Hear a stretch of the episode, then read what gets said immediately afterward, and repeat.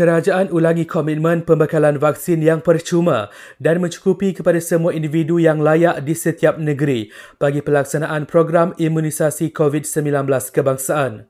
Malah negeri-negeri juga dibenar menjalankan inisiatif pembelian bekalan vaksin sendiri dengan syarat vaksin yang dibeli perlu mendapat kelulusan daripada bahagian regulatori farmasi negara.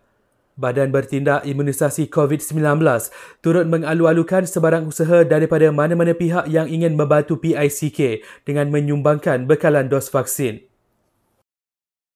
Selangor menafikan mesej tular kononnya kerajaan negeri akan mengeluarkan tambahan 500,000 vaksin Sinovac kepada rakyat negeri itu. Sebaliknya, Selangor menerusi aplikasi Selangkah membuka pendaftaran kepada syarikat yang berminat untuk mendapatkan vaksin untuk pekerja mereka. Mufti Kelantan berkata individu yang melanggar SOP semata-mata menunaikan solat berjemaah di surau sehingga mencetuskan kluster penularan COVID-19 tetap dikira berdosa.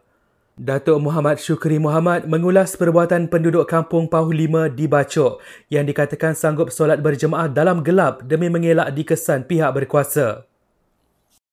Sebanyak 4,865 kes baharu positif COVID-19 dilaporkan hari ini, di mana Selangor kekal penyumbang tertinggi dengan 1,743 kes. Akhir sekali, polis telah merakam keterangan lima individu termasuk Norman Hakim dan AB Abadi susulan dakwaan melanggar SOP PKP kerana bersiarah raya.